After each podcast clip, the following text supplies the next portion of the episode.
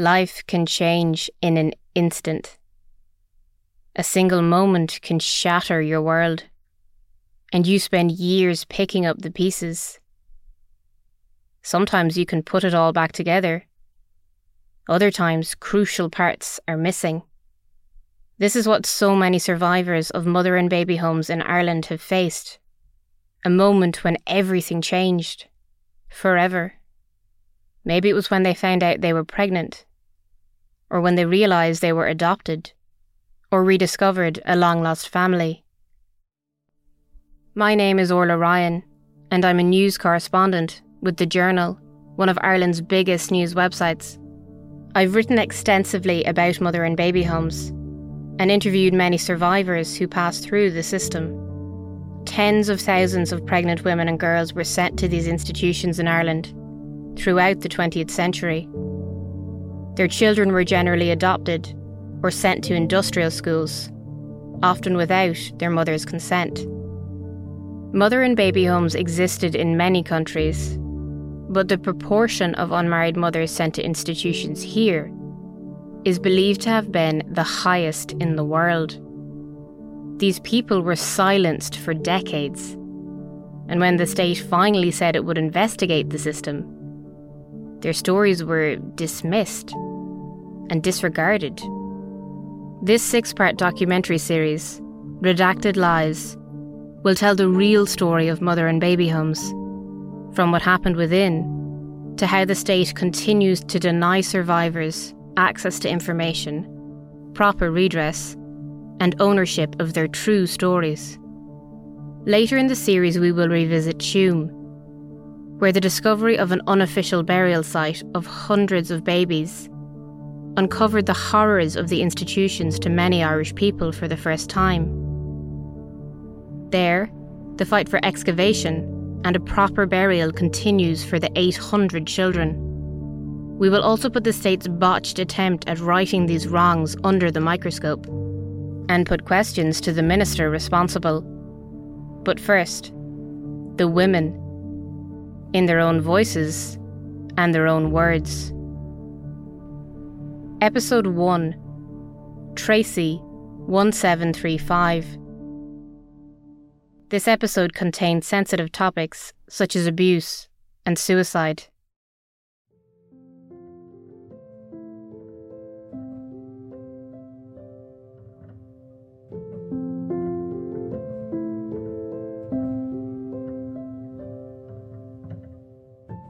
Terri Harrison was born and raised in Drimnagh in Dublin. Her childhood home was full of music. My grandmother, I have to tell you, she was uh, a superb musician. She was a genius and she played about nine different instruments, but the piano was her heart. So it was always around me. My father was a great musician as well. And I loved music. Mostly Cat Stevens, uh, Bob Dylan, Neil Diamond. I uh, wasn't crazy about the Beatles at all. Not in the early years. Grew to love them when they came into their own. But I didn't like those yeah, yeah, yeah kind of songs. Not for me. Terri fell in love with the piano. As a teenager, she started to write songs and go to gigs. She wanted to pursue it professionally, but wasn't sure how realistic this was. She knew she had to get a job, and the opportunities in Ireland were few and far between. Terri emigrated from Dublin to London in 1973 when she was 18. Drawn overseas by the promise of a new and better life, like so many young Irish people down through the years. Her future was her own, and she couldn't wait to see what lay ahead. So I always wanted to go to London. I'd been to London a few times with my mother. I loved it, and I convinced both of them that they let me go to London, I could better myself in retail and maybe get a good career over there and come back with great experience, which was, would, would be in my favour. And my father was delighted because he was all about, you know, bettering yourself. But my mother wasn't too keen on letting me go until she decided, yes, we're letting you go on the condition that you stay with my sister. It didn't take Terri long to find her feet. She had the security of staying with her aunt, and she soon managed to get a job in Marks and Spencer on Oxford Street. A new life in London was starting to come together, piece by piece. Until a simple accident one morning. Terri slipped and fell down the stairs. This was the moment everything changed. My aunt was worried sick about me. Said, you have to go to A&E, get checked out. And I said, yeah, okay. And the doctor I got was lovely. He came in to me and there was only a curtain around me and I knew my aunt was outside. And he just told me that my back was very badly bruised and I was to have nice relaxing baths, take it very easy and I would be able to go back to work a week later. And I was okay. And uh, he walked out and as he walked out, he turned around and said, don't be worrying, the baby's fine. And he knew by my face. You didn't know you were having a baby? I went, no. This news wasn't completely unexpected. It was actually what prompted her to move away from Ireland in the first place. She had missed her period. When Terri's older sister got pregnant outside of marriage, their parents cut her off. She didn't want to stick around to find out if the same thing would happen to her, and left Ireland as soon as she could. She had been living with some hope after a pregnancy test came back negative. She had to take one when she applied for the job with Marks and Spencer who didn't hire pregnant women at the time. Terri then presumed her late period was a false alarm. But it wasn't. The doctor treated the news sensitively and offered to keep her in overnight for a termination. But Terri knew she wanted to keep her baby. She was still processing the news when a woman stepped into her hospital cubicle to speak with her. And I thought she was an administrator. You know the way they go around asking you your PSI number, back then your social work number, all sorts of things, you know. And she's chatting away to me and um, started asking me loads of questions. Where was the baby's father? Did I had did I have a husband? And I looked at her and I went, Yes. I just winged every answer to her. And at the top of my head, I just said, Oh, he's away working. Where? and all I hadn't a clue ge- geography of England, but for some reasons I just said Leeds because I remember my father was big into that football. I said eh, up north and Leeds, and I went, oh God, what if Leeds is not up north? I hadn't a clue. Well, I'm sure if I had been wrong, she, she was very, very cold and clinical with me. So you were just sitting in bed. This lady walked up to you. Mm. Did she identify herself? No, I and never remember saying a name or anything. I know now who she was. I don't know who she was personally, but I do know she works for the Catholic Crusade and Rescue Society. And her job was to, you know, look, watch out for people like me, girls like me. I found out only January, that's right. Well, about four weeks after that, I found out what a PFI was. And I'm a PFI. And I never knew that. What's PFI? pregnant from Ireland. From the 1920s onwards, there were reports of a high number of pregnant women moving from Ireland to Britain, or Irish women getting pregnant while already living there. In some cases, these women were turning to Catholic charities for support. Clergy in the UK told Irish authorities they needed to address the situation, and the solution was to simply bring them back to Ireland in 1931, the Irish government set up a scheme where they pledged to cover half the cost of repatriation. The number of so called PFIs brought back from the UK to Ireland increased over the following three decades. This figure peaked in 1967 when 213 women were sent back to Ireland. Members of the clergy wanted these women returned to Ireland for a number of reasons, including to ensure they would not have an abortion, or to stop their children from being adopted by a Protestant family. Terri didn't fall into either category. She planned to keep her child and raise them herself. She knew her parents wouldn't agree to this, so she had no intention of telling them. But they soon found out. Terri asked her aunt to keep the pregnancy a secret, but she didn't. Terri knew she had to cut ties and move out on her own. She was busy making plans to move in with her friend David. The pair were going to pretend they were a couple. David was gay but hadn't come out to his family yet. He had a two bedroom apartment and he said, You move in with me. You pay the rent for the other bedroom. But as far as my mother and father is concerned, you're my girlfriend. That was the deal we made. we had it all planned. The arrangement suited them both, and Terri started staying at his apartment.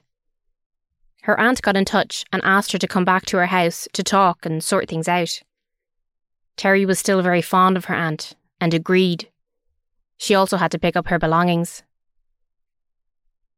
When she arrived, three people were waiting for her. There was two nuns and a priest in the kitchen. I minute the door opened, I could smell the atmosphere. I knew there was something wrong, something wasn't right, and there was no children. Where was the children?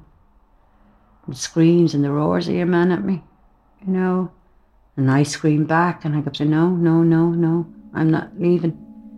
I just want my stuff, and I'm, I'm going." The priest told Terri she had to return to Ireland as she couldn't be a burden on the British state. Terri said she had a job and would pay her own way. She didn't want charity from anyone. She didn't know if it was the woman who asked her questions in the hospital or her own family who reported her to the clergy. At this point, it didn't matter. Terri begged her aunt to not let them take her. But it was no use. The priest dragged her, kicking and screaming, from her aunt's house into a waiting car. The two nuns watched silently. I was screaming, hysterical, you know, begging, begging, please, please stop him, stop him, somebody stop him. When he eventually got me in the back of that car, from my aunt's to Heathrow, I started to become invisible. I don't think they even opened their mouths to me the whole way in the car. They all talked about their breakfast, something else, about what they were doing. And then in Heathrow, like my my eldest niece, not so long ago, she couldn't get her head around. She said, "No, tell you, I know you. You'd have bit him, bashed him, screams you, and Heathrow police would have been all over him." And I kept looking at and going, "No, they wouldn't. All they would have seen was a powerful, holy man trying to look after a girl who was off the rails, or they could have said, and I could have ended up in an institution for the mentally disturbed.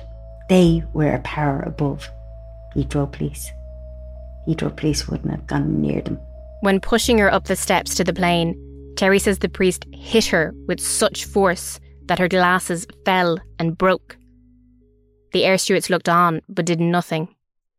She felt this was because it was a situation they had seen before a young woman being dragged onto a plane by a member of the clergy. I always remember those cold steel bars, but I had such a grip on them. You know, he had an awful job trying to get me uh, my hands off them. And he kept hitting me here in the middle of my back, thumping me. Terri was frightened. She assumed she was being brought home to Dublin until an air steward told her the plane was flying to Cork. Two nuns picked her up from the airport. She was being brought to Bessborough Mother and Baby Home. But what happened was they pulled up at the steps, and never forget Bessborough's door. I just looked. And I picked up the case, and she walked up, and the door opened, and a tiny little nun opened the door and ushered me in. And I kept saying, Where am I? And she said um, something like, Shush. And the little, the tiny little nun, she said to, to stay there. Um, you'll go in and see the mother. Mother Superior. Mother Superior shortly, or processing or something like that. I can't remember, but she just left me standing there. Mm, I was totally invisible at that stage. Were you terrified? How? Yeah, petrified. Something came up at me in that hallway. The ceilings, the height and the height of the stairs the height of the, and the weight of the door, the way it clicked. But there was a smell. A horrible, horrible smell. And I think to this day I was smelling fear. Fear in an atmosphere. Trapped fear. And then I heard the voice. And I was had to go in and stand there in front of her. And that's when she kept going on at me, what was my name? And I kept saying, Terri. My name is Terri. That's not a name. What's your proper name, your real name? I'm going, everybody calls me. I don't care what anybody calls you. She glasses down here looking over them at me. You know, she kept scratching her head or habit. Oh, like I was, you know, really annoying her. So she had opened, she had, the little nun had brought the brown case into her, and lo and behold, there was a big brown envelope in the brown case that they must have put in with all my paperwork. And she kept saying over and over again, I want your name. And then it was like, uh, you know, she's going through these papers and, oh, she said, I found it. Your name is Teresa. I went, nobody calls me that. That's your name. Now she said, I'll think, I'll think. Hmm, said, right, your name is Tracey. That's nearest Teresa. I said, I don't go by Tracey. She just put her hand up like that and said to me, You're Tracey 1735. And that was the end of Terri. Total end. Never got her back, Orla.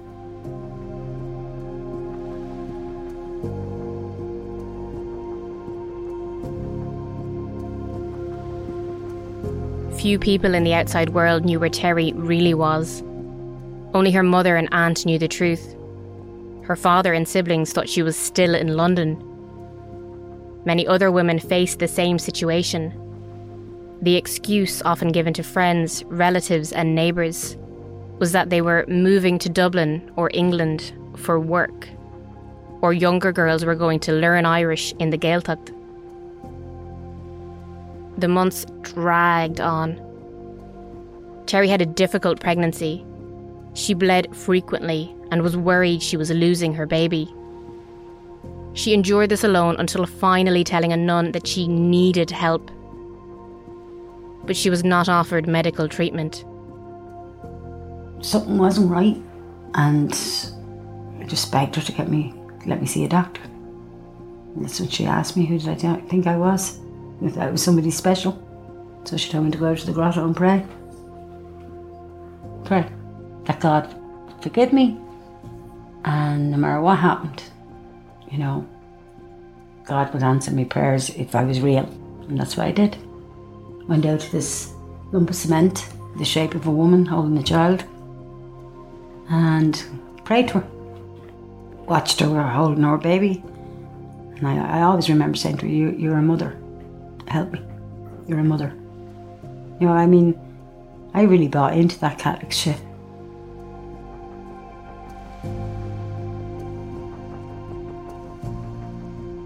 Throughout her stay in Bessborough, Terri was completely cut off from anyone she knew, and what little contact she had was closely monitored. The women and girls in the home were allowed visitors, but even then they were watched by the nuns. Terri hadn't spoken to her boyfriend in months. He thought she was still in England. When she was in London, she sent him a letter telling him she was pregnant. He was supportive and wanted to raise their child.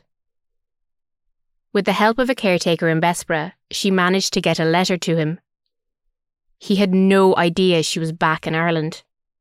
But soon after he received the letter, he came to see her. He got a train from Dublin to Cork and found his way to Bessborough. And I made my way up to Parrot, and there he was sitting there. I was absolutely on cloud nine. And I said, Right, let's go. I said, Go where? I said, Anywhere. I'm leaving. I'm I'll go up to the dorm and get wherever I can. And when I come back down, um, you tell them we're going for a walk on the grounds. Terri's plan was to escape. They moved slowly and carefully around the grounds of Bessborough until they were close to the main gate. Just kept going from bench to bench, and you could see the curtains moving and all. They'd be watching it. Once they saw their chance, they made a break for it and ran as far as they could out the gate before stopping to catch their breath. I said to him, "Right, which way? What do you mean? Which way? Which way do we go? I haven't a clue. What do you mean you haven't a clue? You came here. How did you get here?" He said, I got the train. And he said, and I told him to lift out here. I haven't a clue where we are, Terri. And I went, oh, great. oh, I'll never forget it. The heat, the sun. They managed to get into the city centre and onto a train. Once back in Dublin, they stayed with his brother overnight. When the nuns realised Terri had escaped, they contacted her mother and made plans to bring her back to the institution. Terri wanted to stay with her older sister, who lived in the Dublin mountains where she thought she would be safe.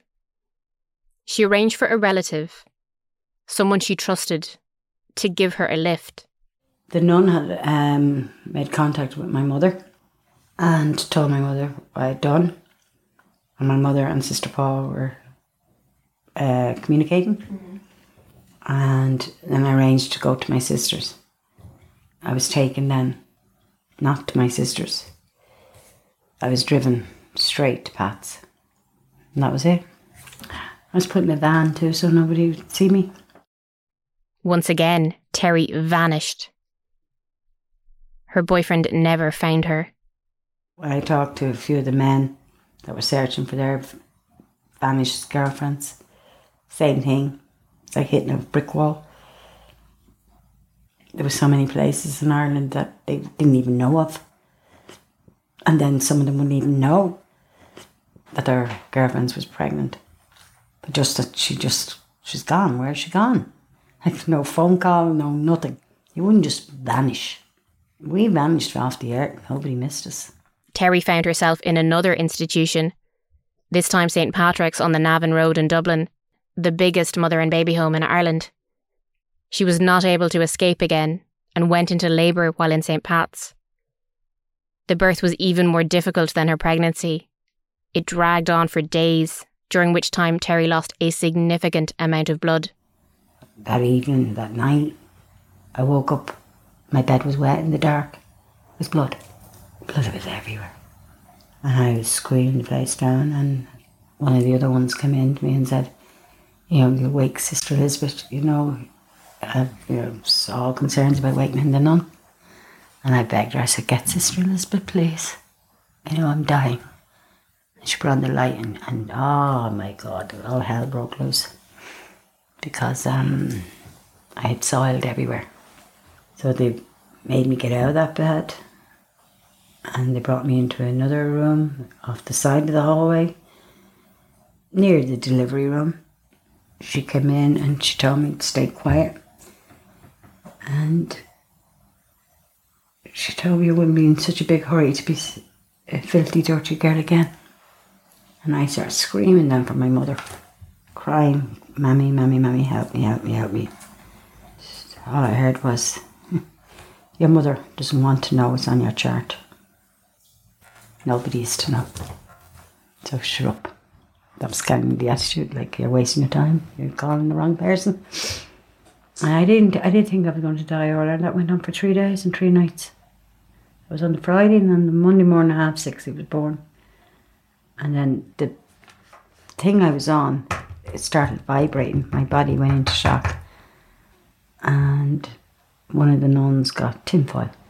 They wrapped me in tinfoil and I was lying here, and he was under the tinfoil. And I, I always remember before I, I, I went over, I kept saying, "How's he going to breathe?" that was the last thing I remember, and I don't remember James's. Apparently, I got transfusions, everything there. It's all on my charts. Terri gave birth to her son, Niall, in October 1973. After she was briefly transferred to hospital, she was brought back to St. Pat's and allowed to care for Niall feeding and washing him. She cherished this time with her son and still fully intended to keep him. But I was happy. I spent every waking moment with that baby and never put him down. Terri had started to make plans for their life outside the institution, totally unaware of what was about to happen. One morning, she went to the feeding room as normal but Niall's cot was empty. The nuns had taken him and their future away. For the 10 o'clock feed, I would have been going up for that. He was gone. I lost the plot, went ballistic. Went down the hallway where the little church was. Remembered your woman in stone in there as well. In the side. And all I wanted to do was smash it to bits. I think that was the last of me in the church. Terri tried to get her son back, but the nuns turned her away. She never signed adoption papers for Niall and believes her signature was forged. In the years that followed, Terri got married and had other children. She built a successful career. She travelled. she became a grandmother.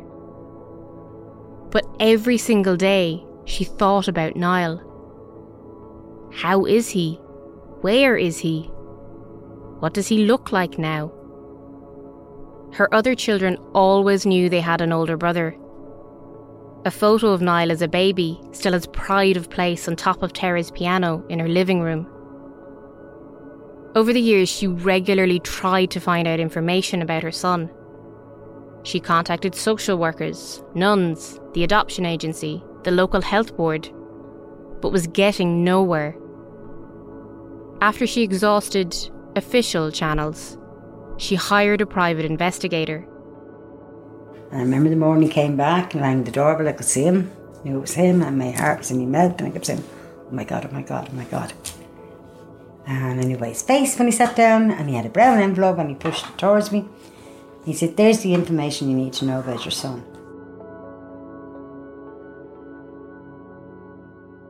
Mothers like Terri struggle to find their children, and the same is often true for the children themselves, who may be looking for their parents or other relatives. Twenty years before Terri's time in Bessborough, Mary Harney was a baby in the same institution. She was one of almost 9,000 children to pass through Bessborough during the 77 years it operated. Mary didn't know her mother when she was growing up, and her attempts to find out information were shut down by the nuns. She was not adopted and ended up in the Good Shepherd Industrial School in Cork. Mary frequently tried to run away, but was always caught and beaten on her return. It was not uncommon for Gardaí to bring back girls who escaped. When I met Mary in Galway, she described what happened after one failed attempt when she was 15. Well, I was caught by the hair and swung round the room my head was banged on the mantelpiece. This was the infirmary. I was taken into the infirmary because it was never used, so there was nobody around. Had my head repeatedly banged on the mantelpiece. We used to call her Iron Fist, this particular nun, and uh, she beat me across the head and the face so badly that her hand imprint was still on my face when I ran away. And the reason I ran away was well, the beating was one. But by this time, I wouldn't cry. There was a bunch of us that had learned th- that this pissed the nuns off really bad when you didn't cry. Even though she was being beaten for trying to escape, Mary used it as an opportunity to try again. She was able to trip the nun up, and she made a run for it. She went to a nearby missionary house to a young local priest she had befriended Father Vincent. He had been kind to her in the past and was one of the few people in authority she trusted. He took me back because he said otherwise the guards would. And we knew that. The guards brought girls back all the time.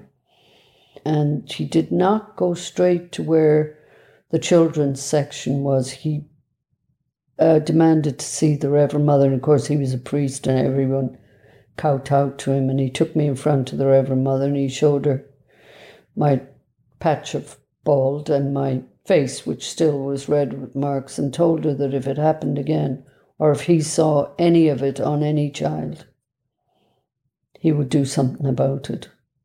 Mary's time in Sunday's Well was incredibly difficult. She says it was like being in a prison. She daydreamed that one day her mother might come to rescue her.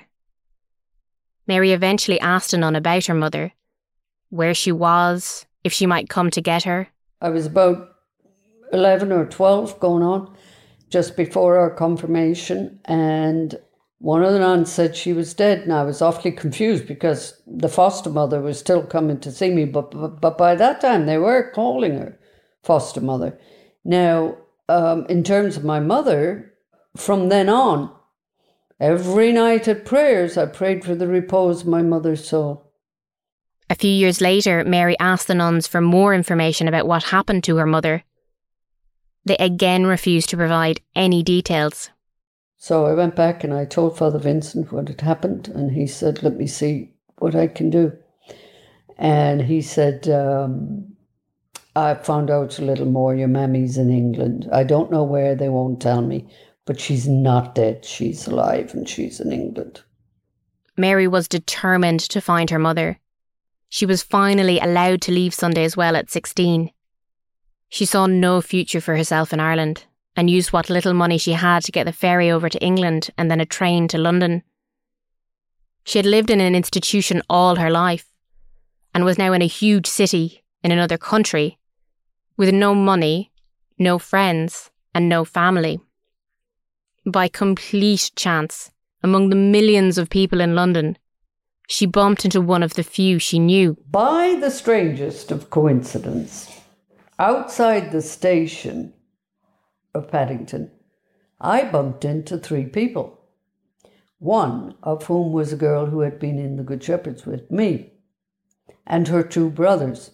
Now, I had met her brothers when they had been in an industrial school in Cork and they were allowed to come and see their the brothers, the Christian brothers used to bring boys to see their sisters. And I remembered these two boys who were now older than me, probably 17 or 18. And the girl was also older than me. Eileen was her name. And we had been friends. Eileen and her two brothers took Mary under their wing. They were all homeless, stealing what little food they could to survive and sleeping on park benches. It wasn't long before Mary became very ill, suffering from pneumonia and malnutrition. Eileen brought her to a halfway house that was run by a Catholic association. The nuns nursed Mary back to health and found her a job as a cleaner. The job didn't pay well, but provided food and shelter, and it allowed her to begin to search for her mother. A friend suggested that she write to the Mother Superior in Bessborough. In the past, Mary went to the institution in person in a bid to get information, but was turned away.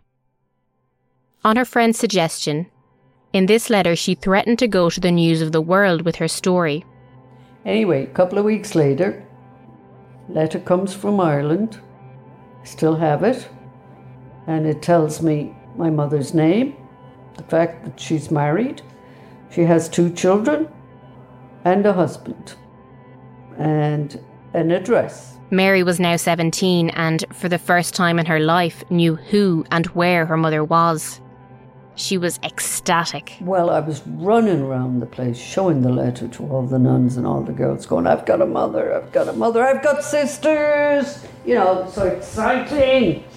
Um, and then, of course, like it was, uh, right, I'm going up to Cardiff. I had the address. I'm going up there. I'm going to see him when I get enough money for the fare. Mary and Terri were both sent to institutions without any say in the matter. One as a child, one as a young woman. Others experienced institutions more than once, at various stages in their life. Like Maria Arbuckle, who spent time in homes in both the Republic and Northern Ireland. In my case, I was in a home run by nuns. I was sent another home run by nuns. Social workers who work for the state were involved both sides of the border. You cannot say that. Even if I'm the only single case like that, it has happened. But I know I'm not the only case of it. Maria was born in Derry in 1962. She grew up in care and was separated from her siblings at a young age. She was eventually moved from a foster home to St Joseph's Industrial School in Middletown, County Armagh. She left the school at the age of 17, but it wasn't long before she was back in the hands of the nuns. Maria started seeing a man and became pregnant. They split up, and the nuns arranged for Maria to stay with a family in Ballybay in County Monaghan. Two months before she was due, she was moved once again. I didn't even know where I was going to, but I ended up here in Dublin, in St Patrick's Mother and Baby's Home in Dublin and I had Paul on the 10th of March 1981. I don't remember giving birth to him. It's completely gone. I remember when Paul was born, I was taken to a hospital. And then when we came back, we had to go up at feeding times, washing times, but we weren't allowed to like cuddle him or anything. You were told, don't. They're not yours anymore. Don't do it. There was a girl had sneaked a camera, and to this day, I can't even remember how I got the photograph. But she photographed me holding Paul when he was two days old. And I still have that photograph to this day. Everything goes blank again. I don't even know. I remember it was a Saturday morning. Two social workers, one of them wasn't a social worker and one was a social worker, came from the children's home, the training school, and took the baby away, but left me there. I don't remember how I even got from there to the north again. Maria made her way back to Monaghan. A couple of months later, she received the adoption papers. I went into the Armagh Social Services, signed the paperwork, came out of there, met a random guy.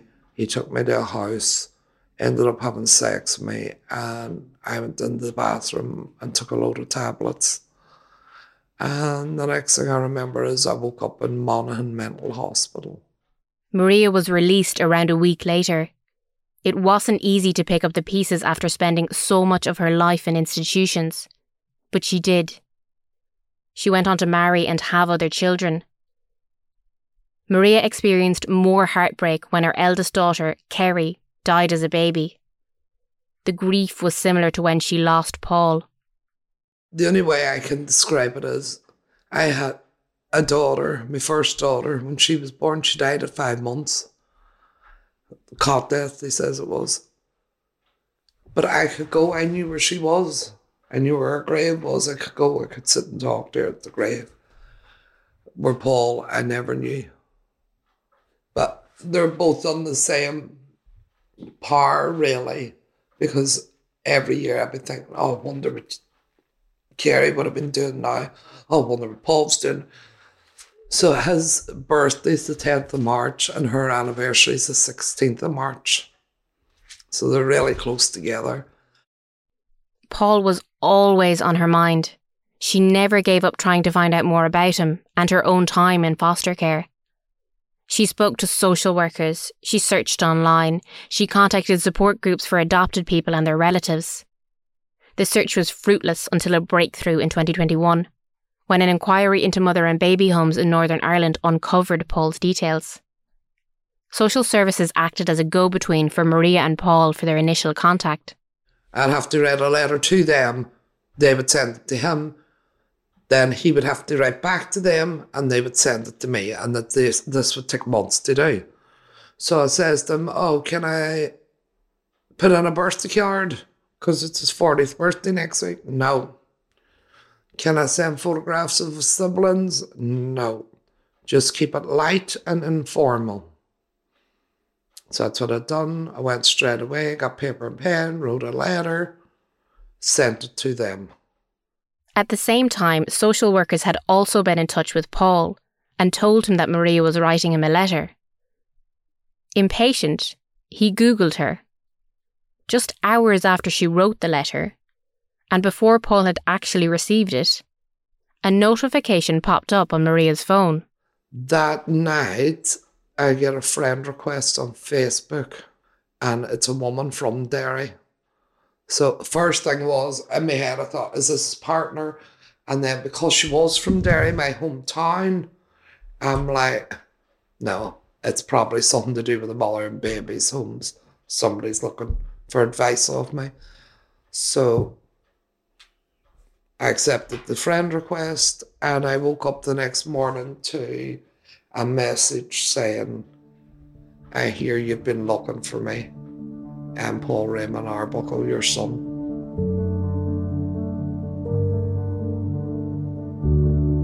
Maria, Mary, and Terri are just three of tens of thousands of people who pass through institutions on the island of Ireland.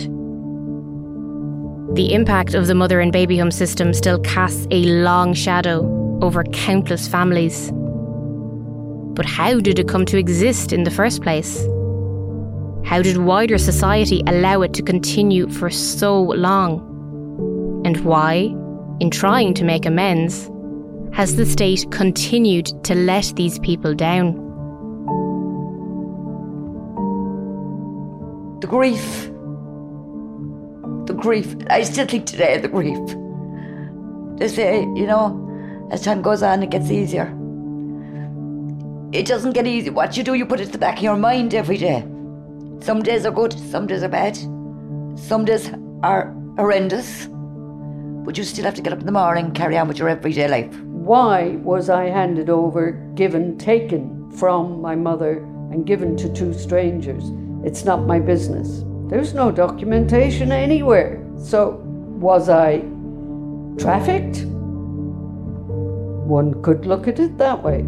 They lied, lied, lied to us. You know, they manipulated our lives, they destroyed our lives. I hope they got paid enough for what they did because they too knew what they were doing was wrong. They had to. I think somewhere in your life, it comes to a stage that you do want to know who you are.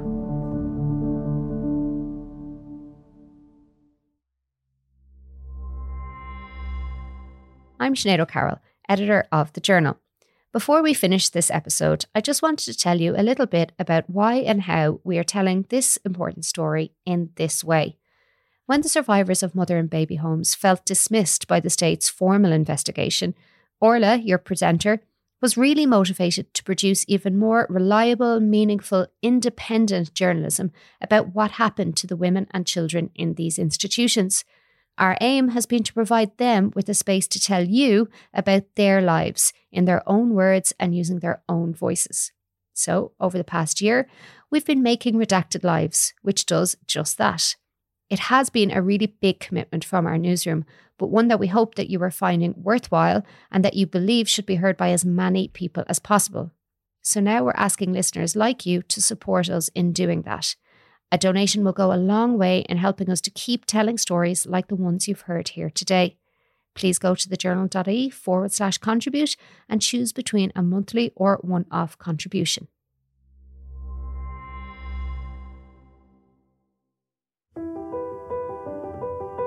Next time on Redacted Lives. You know, you can come back to that, or if you find that too upsetting, yeah. It's a very vivid memory. It is, it's, yeah. as you're talking about it, you could, it's happening all over. Exactly. Yeah. This was the ideal that we were a pure Catholic nation, and anyone who went outside of that ideal or challenged it in any way, who challenged the law and doctrine and teachings of the church, were hidden away, were punished, were incarcerated. And it's precisely in a way, I think, why people get tired of all of this. Because there is a sense of, of, of a consciousness of a kind of guilt in people who look back at it, many of whom knew. I mean, every town had a tall building with high walls around it, or many did outside. People knew what was going on. Thanks for listening to episode one of Redacted Lives. During the making of this podcast, we asked each of the religious orders which ran or staffed the institutions mentioned if they would like to participate in the series. They all declined.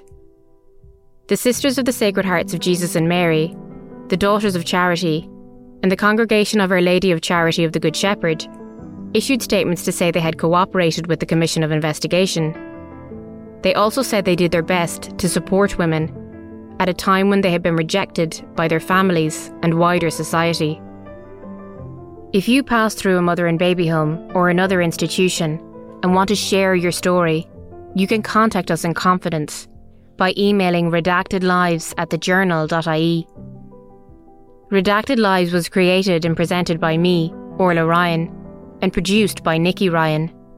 Sinead O'Carroll was the executive producer. Taz Kelleher was our sound engineer, and design was by Lorcan O'Reilly. With thanks to Dara Brophy, Laura Byrne, Christine Bohan, Susan Daly, Adrian Acosta, and Jonathan McRae. If you've been affected by any of the issues raised in these episodes, you can contact the Samaritans by calling 116 123. Subscribe to Redacted Lives, and you can help us keep telling important stories like this by sharing this series with a friend or leaving us a review or rating wherever you get your podcasts. You can follow all the latest updates on thejournal.ie or via our Twitter page at Redacted Lives. The next episode in the series will be available next Thursday.